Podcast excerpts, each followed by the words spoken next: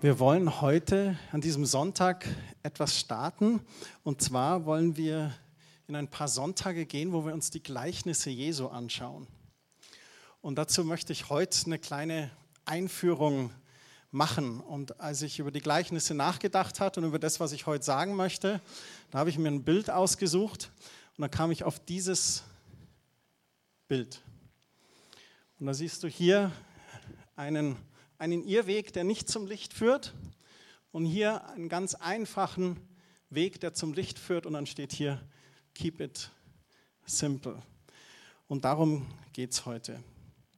Aber einführend, was sind die Gleichnisse oder wo finden wir die? Die finden wir in den Evangelien Jesu und man zählt etwa 40 Gleichnisse. Das kommt je nach darauf an, was man jetzt wirklich zu einem Gleichnis auch zählt, aber es sind circa 40. Interessant ist, dass im Johannesevangelium kein einziges Gleichnis steht aber in den anderen drei, Matthäus, Markus und Lukas, da stehen diese Gleichnisse drin, oft ganz unterschiedlich. Der Matthäus erzählt die zum Beispiel so knapp wie möglich und nennt nur die Fakten. Das ist so wie das englische Interview vom Lothar Matthäus. Kurz und knapp. Der Lukas, der neigt mehr dazu, die Personen lebendiger und deutlicher zu charakterisieren. Der malt das mehr aus. Und es ist nicht, dass die sich widersprechen, sondern es ergänzt sich eher, wenn man das so ansieht. Was ist ein Gleichnis? Ein Gleichnis ist ein, ein Vergleich, eine Metapher, ein Bild, eine Geschichte, die aber eine ganz klare geistliche Botschaft enthält.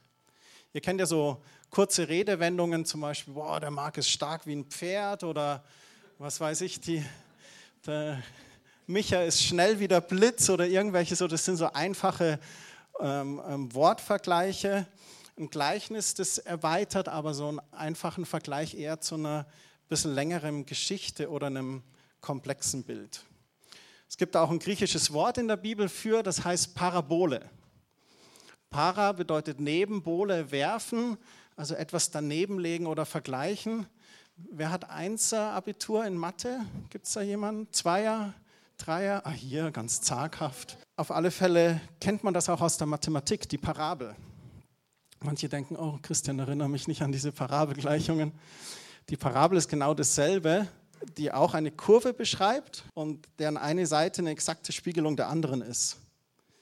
Also mit dem Begriff Gleichnis meint man so nach der Wortherkunft einen Vergleich, den man macht, um aber mit einer alltäglichen Realität etwas zu veranschaulichen, um da eine Wahrheit zu zeigen. Ich habe das nochmal hier für euch zusammengefasst.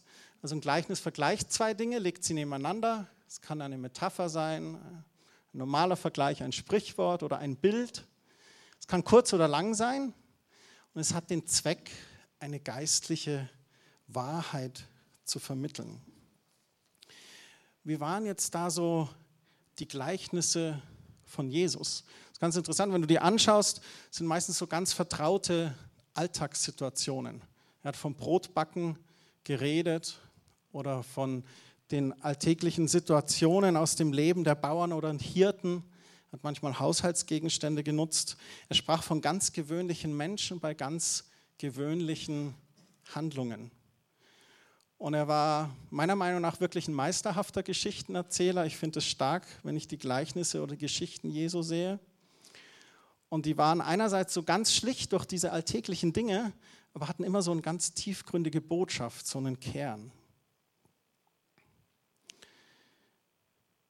Ich habe versucht, dann eine kurze Definition zu finden und mein Lieblingswort ist genial. Und ich dachte dann, Gleichnisse sind geniale Bilder für geistliche Lektionen. Das ist, was für mich ein Gleichnis ist, wenn ich das so anschaue. Ein geniales Bild, ein echt starkes Bild, was mir aber eine geistliche Wahrheit zeigen möchte. Wenn du das liest in den Evangelien, was die Gleichnisse so bei den Menschen bewirkten, dann gab es da ganz unterschiedliche Reaktionen. Bei manchen weckten die Gleichnisse voll das Interesse und steigerten die Aufmerksamkeit. Das ist wie wenn du im Kindergottesdienst auf einmal die Gummibärchentüte öffnest. Und auf einmal war die Aufmerksamkeit da, hey, der erzählt eine Geschichte, kann ich mich identifizieren. Der spricht hier von Saatgut und Böden und Samen. Das weckt Interesse. Die Gleichnisse rüttelten auch viele Menschen auf, weil sie den Wunsch weckten, die verborgene Bedeutung zu entdecken. Was steckt jetzt da dahinter? Was meint er jetzt damit? Sauerteig und Teig und vermengen und nicht. Ist das jetzt gut oder schlecht?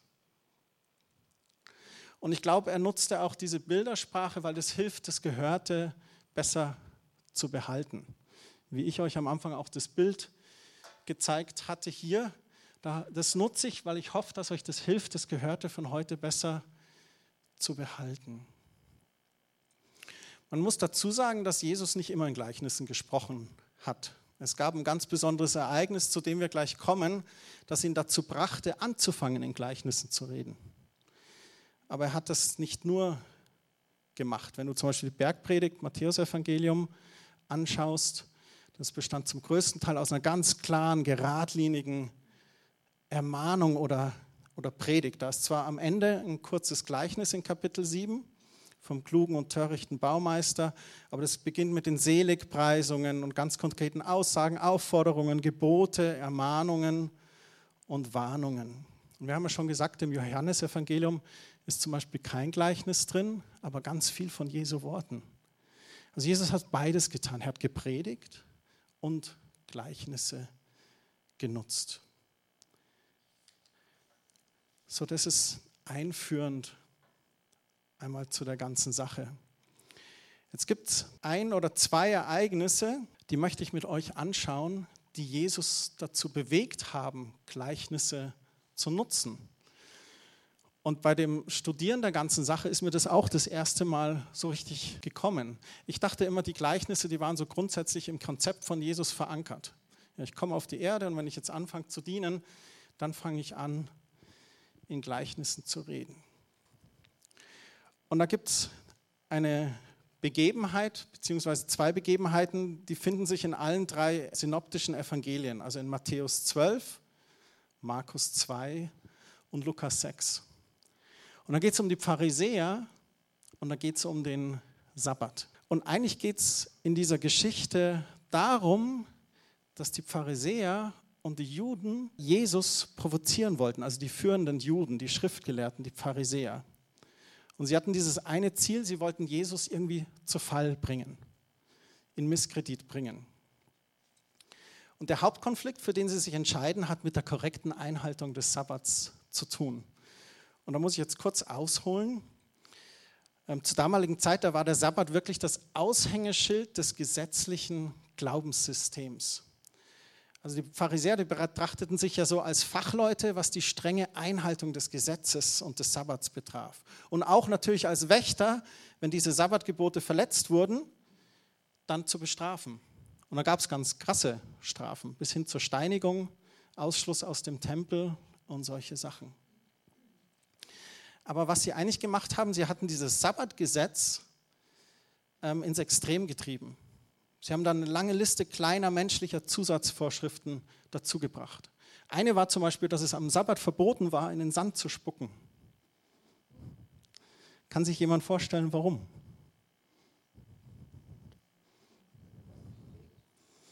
Nee, Lehm machst du nicht, aber du ziehst eine Furche.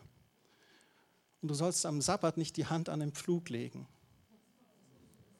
Das ist einfach mal, um zu erklären, wie banal, wie extrem sie das gemacht haben. Aber wozu war der Sabbat eigentlich da? Ganz am Beginn der Bibel, 1. Mose 2, Verse 1, 2 und 3, da heißt es, da waren nun Himmel und Erde erschaffen und nichts fehlte mehr. Und am siebten Tag hatte Gott sein Werk vollendet und ruhte von seiner Arbeit aus. Gott ruhte aus. Nicht, dass es nötig gehabt hätte. Er hat sich entschieden, ich ruhe jetzt aus. Und dann heißt es, dann segnete er den siebten Tag und sagte, dies ist ein ganz besonderer heiliger Tag, er gehört mir.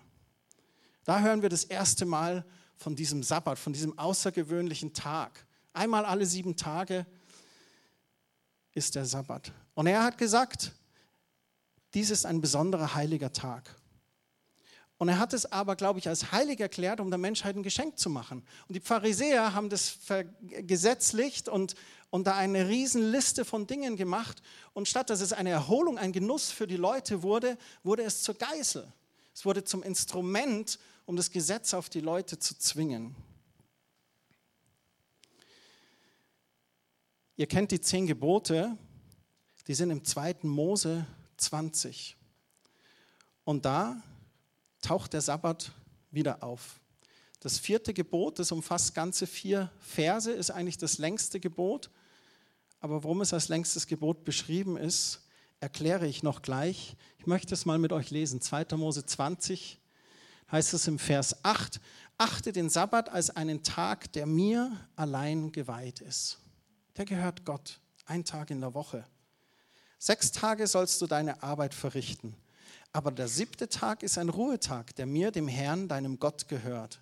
An diesem Tag sollst du nicht arbeiten, weder du noch deine Kinder, weder dein Knecht, noch deine Magd, auch nicht deine Tiere oder der Fremde, der bei dir lebt. Und dann nimmt Gott hier Bezug auf die Schöpfungsgeschichte. Im Vers 11 heißt es, denn in sechs Tagen habe ich der Herr den Himmel, die Erde und das Meer geschaffen und alles, was lebt aber am siebten Tag, da ruhte ich. Darum habe ich den Sabbat gesegnet und für heilig erklärt.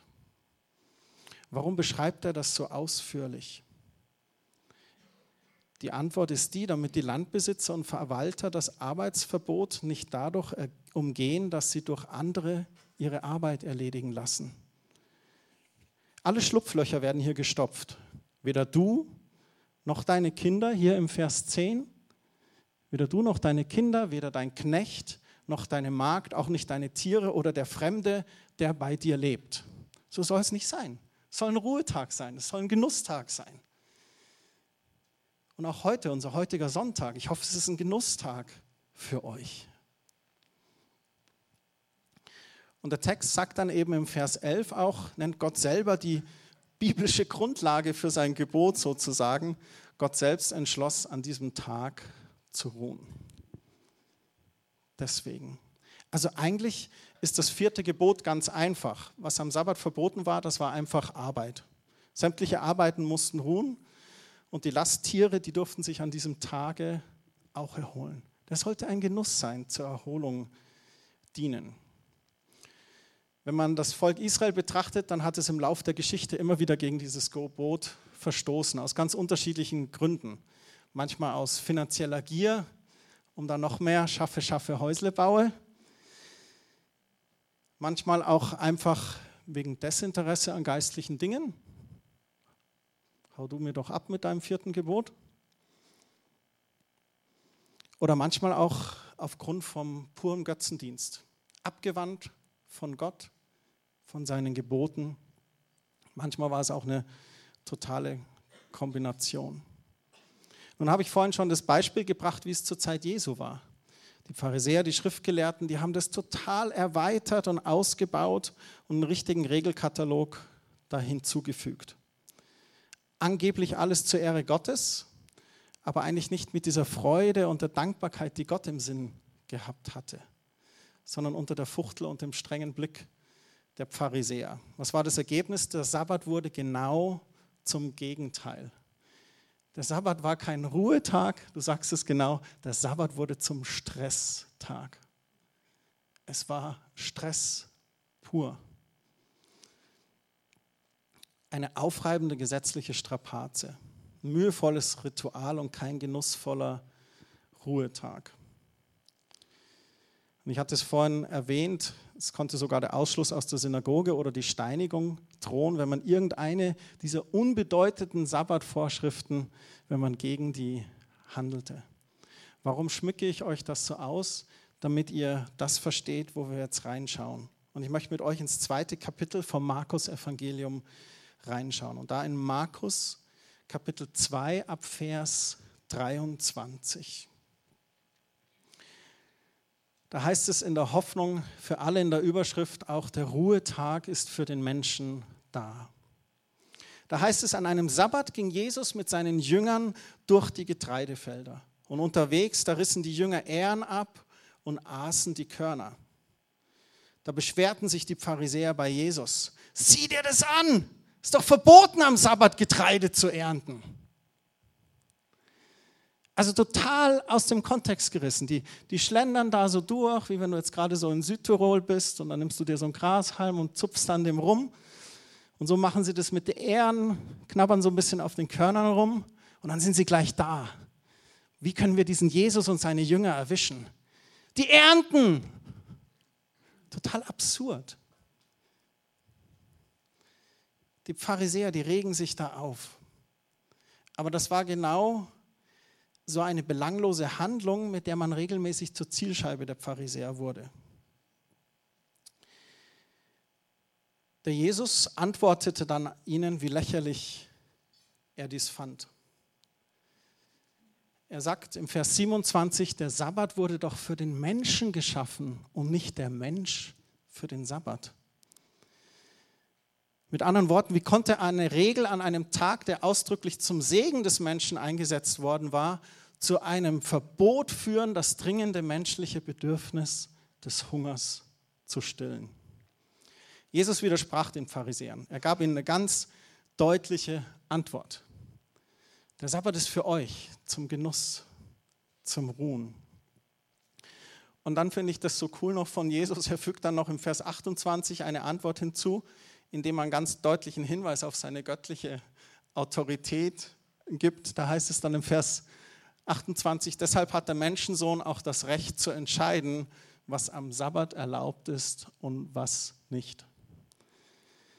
Nicht ihr mit euren künstlichen Gesetzen. Mit anderen Worten sagt er dann noch, ich bin hier die oberste Instanz. Mein Vater hat es als Ruhetag, als Genuss geschaffen. Es geht dann weiter in Kapitel 3 im Vers 1. Und es heißt dann, als Jesus wie gewohnt zur Synagoge ging, war dort ein Mann mit einer verkrüppelten Hand. Und äh, wenn du das liest im Lukas-Evangelium, ist das auch beschrieben. Da heißt es dann im Lukas 6, Vers 6, da heißt es, am Sabbat ging er wie gewohnt zur Synagoge und dort war ein Mann mit einer verkrüppelten Hand. Es kommt nachher auch mal im Kontext raus, es handelte sich wieder um einen Sabbat. Und dann heißt es in Vers 2, seine Gegner warteten gespannt darauf, wie Jesus sich verhalten würde. Sollte er es nämlich wagen, auch am Sabbat zu heilen, so könnten sie Anklage gegen ihn erheben. Also sie müssen einen unheimlichen Stress gehabt haben. Die ganze Zeit haben sie versucht, wie sie dem Jesus eine Falle stellen könnten. Es war auch klar, sie hatten Angst. Wer ist dieser Jesus? Immer mehr folgen ihm, Zeichen, Wunder geschehen. Er bezeichnet sich als Messias, als König, der kommende König. Was geschieht dann mit uns? Was ist mit unserem Regelwerk? All die Abgaben, die wir kriegen, alles, was so angenehm für uns ist? Sie hatten Angst. Sie hatten Angst um ihre Autorität und auch Angst darum, dass sie das verlieren würden. Interessant finde ich da noch, im, also es wird hier überhaupt nicht beschrieben, dass die Pharisäer irgendwie, dass man darüber geredet hat oder so, hey komm, lass uns schauen, ob der da hin ist. es heißt nur, sie warteten gespannt darauf, wie, sie, wie Jesus sich verhalten würde. Und Jesus hat es entweder gespürt oder hat natürlich durch den Geist Gottes oder weil er Jesus auch selber einfach ist, hat dann genau die richtige Aktion getan. Jesus rief den Mann mit der verkrüppelten Hand zu sich. Und das finde ich so stark. Vorhin haben wir gelesen, ich, ich habe die Autorität. Der Menschensohn kann entscheiden, was am Sabbat geschieht. Und jetzt ist hier Jesus wieder und merkt schon, was abgeht. Und dann ruft er den zu sich. So nach dem Motto, komm mal nach vorne. Können alle Pharisäer gut sehen? Und er ruft ihn zu sich, sagt, steh auf, komm hierher, damit alle dich sehen können. Auch der letzte Pharisäer und Schriftgelehrte und Paragraphenreiter. Dann fragt er die Anwesenden, soll man am Sabbat Gutes tun oder Böses? Das ist eigentlich die Gretchenfrage hier in dem Ganzen. Worum geht es am Sabbat? Soll man das Leben eines Menschen retten oder soll man ihn zugrunde gehen lassen? Worum geht es am Sabbat? Zornig sah Jesus einen nach dem anderen an, traurig über ihre Hartherzigkeit. Zu dem Mann aber sagte er, streck deine Hand aus. Der streckte die Hand aus und sie war gesund. Wenn ihr Beweise dafür braucht, dass ich, der Sohn Gottes, Gutes tue am Sabbat, hier ist er. Ich heile diese verkrüppelte Hand. Es heißt dann nur, da verließen die Pharisäer die Synagoge und trafen sich mit den Freunden und Anhängern des König Herodes. Sie berieten miteinander, wie sie Jesus töten könnten. Jesus war den Pharisäern ein Dorn im Auge. Er stellte sich gegen ihr Regelwerk religiöser Traditionen. Er stellte ihre Autorität in Frage. Er beanspruchte die absolute Autorität für sich. Und Jesus wurde immer beliebter beim Volk, im Gegensatz wahrscheinlich zu den Pharisäern. Als Jesus diese Herausforderung annahm, indem er den Mann mit der verkrüppelten Hand sofort eilte, da stürmten die Pharisäer raus, um weitere Pläne zu schmieden, wie sie diesen Jesus, der ihre bequeme Position störte, aus dem Weg schaffen konnten. Eigentlich ging es um Machtspiele, um Position.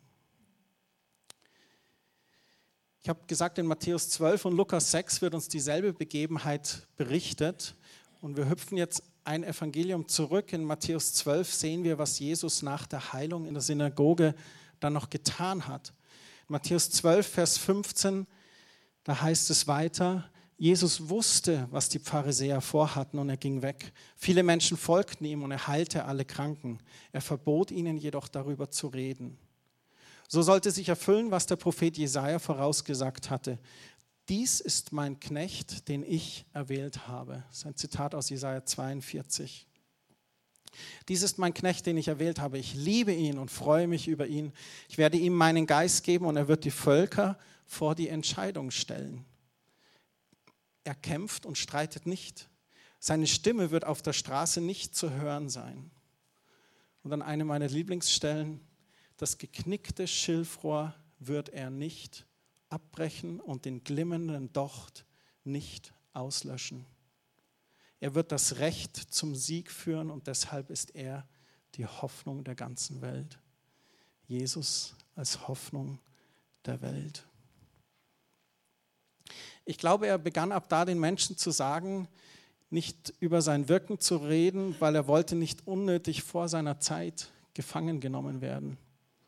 Gott hatte einen Plan, eine Absicht für ihn und er wollte diese festgesetzte Zeit wirklich auskosten, um zu dienen.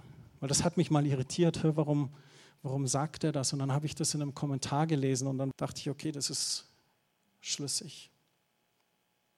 Das Zitat, was Matthäus hier bringt, zeigt nochmal deutlich Gottes Absicht. Er kommt nicht, um zu knechten oder zu richten, er kommt, um die Geknickten aufzurichten und die nur noch glimmenden wieder zu entzünden. Das ist Jesu Absicht. Ab diesem Zeitpunkt begann Jesus in Gleichnissen zu sprechen. Und das ist das, was ich vorhin gesagt habe, wo ich nie wusste, dass da so ein Paradigmenwechsel war, also so eine, ein, quasi so ein neues Zeitalter in den Evangelien. Davor gab es keine Gleichnisse und jetzt fängt er an. Und er erklärt es selber, wenn ihr ein paar Verse weiterschaut, und das sind die letzten Verse für heute Morgen in Matthäus 13 in Vers 11. Da heißt es, Jesus antwortete, euch lässt Gott die Geheimnisse seiner neuen Welt verstehen. Anderen sind sie verborgen. Und im Vers 13 sagt er dann, deshalb rede ich in Gleichnissen Denn sie sehen, aber sie erkennen nicht. Sie hören, aber sie verstehen es nicht. Ich glaube, Jesus spricht hier von zwei Personengruppen. Er sagt, die eine Gruppe, euch lässt Gott die Geheimnisse seiner neuen Welt verstehen, anderen sind sie aber verborgen. Jesus spricht dann weiter, damit erfüllt sich an ihnen, was der Prophet Jesaja vorausgesagt hat. Ihr werdet hören und nicht verstehen, sehen und nicht erkennen. Denn das Herz dieses Volkes ist hart und gleichgültig. Sie sind schwerhörig und verschließen die Augen. Deshalb sehen und hören sie nicht. Sie sind nicht einsichtig und wollen nicht zu mir umkehren. Darum kann ich ihnen nicht helfen und sie heilen. Ab da begann er in Gleichnissen zu reden. Und diese Gleichnisse, die verdeutlichen geistliche Wahrheit für diejenigen, die mit offenem Herzen zuhören. Er sagt, euch lässt er die Geheimnisse seiner neuen Welt verstehen. Oft hat er, die Jünger haben dann oft gefragt, ja, wie, ist es mit dem Gleichnis vom Seemann? Kannst du es uns erklären? Und dann sagt Jesus sogar, ja, ich erkläre euch gerne, aber meine Güte, wenn ihr das nicht versteht, und so, aber er offenbart es ihnen, er zeigt es ihnen. Und immer wieder, wo Gleichnisse erzählt wurden, gab es Menschen, die es verstanden haben und umgesetzt haben, die mit offenem Herzen zugehört haben. Und dann sagt er aber, dann gibt es ein paar, die sind hart, gleichgültig, schwerhörig, die verschließen die Augen und deswegen sehen und hören sie nicht wirklich, was ich sage. Diejenigen mit offenen Herzen, die erkennen die Wahrheit. Diejenigen, die Jesus ablehnen und nicht das aufrichtige Verlangen haben, herauszufinden, was Jesus wirklich sagen möchte, denen bleibt die geistliche Wahrheit verborgen. Man könnte fast von einem doppelten Zweck der Gleichnisse reden. Die Gleichnisse verbergen die eigentliche Wahrheit vor selbstgerechten oder selbstzufriedenen Menschen, die sich für zu klug halten, um von Jesus zu lernen. Und gleichzeitig offenbaren sie die Wahrheit aber allen Menschen, die sich den kindlichen Glauben bewahrt haben, das offene Herz, die nach der Gerechtigkeit Gottes hungern und dürsten. Und so geht es heute noch allen Menschen, die die Gleichnisse Jesu lesen oder hören. Und ab da hat er in Gleichnissen geredet. Vielleicht auch, um nicht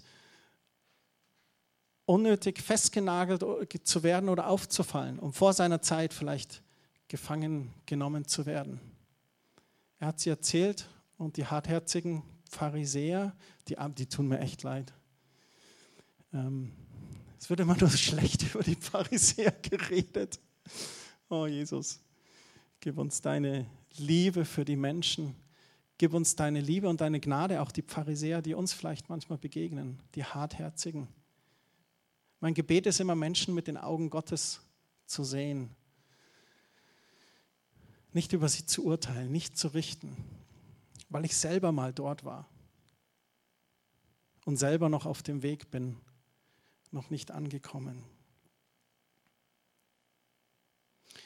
Ich habe mir drei Voraussetzungen überlegt, die uns helfen, die Gleichnisse richtig zu verstehen. Dass eben das Gleichnis nicht zu diesem Wirrwarr hier wird. Hä, was? Teig, Sauerteig, hä, vermischt und bei mir geht gar kein Licht auf, sondern dass es hier ganz klar und einfach das Licht aufgeht. Ich glaube, das, das Erste ist dieses belehrbare Herz. Also ein echtes Verlangen zu haben, das zu hören, was Jesus hier wirklich sagt. Dem Gleichnis oder dem Wort Gottes nicht als Skeptiker zu begegnen, so wie in die Pharisäer, weil dann hast du dich schon gegen die Wahrheit verschlossen, sondern mit offenem Herzen zu hören. Und wenn du das hast, einfach dieses Verlangen, ich will hören, dann ist es wichtig, dass du eine klare, sorgfältige Exegese, Exegese bedeutet Auslegung oder Interpretation der Texte äh, hast. Ich habe auch schon äh, Predigten gehört oder ein, ich habe mal ein, ein Buch gelesen, da wurden Gleichnisse so zerpflückt und da wurde so viel Symbolik reingelesen, dass diese simple, einfache, objektive Botschaft fast verloren ging, weil man alles, alles interpretiert hat. Aber eigentlich sind die Gleichnisse Jesu nicht. Es sind geniale Bilder mit einfachen geistlichen Lektionen. Und das Dritte ist, dass du auch den Glauben brauchst. Was will Jesus mir hier zeigen mit diesem Bild? Warum erzählt er dieses Bild? Was bewirkt das in meinem Leben gerade? Wenn du in deiner Bibellese bist, in deiner stillen Zeit und du bist in den Evangelien und kommst über dieses Gleichnis und du sagst, okay, Herr, hier bin ich mit offenem, belehrbaren Herz.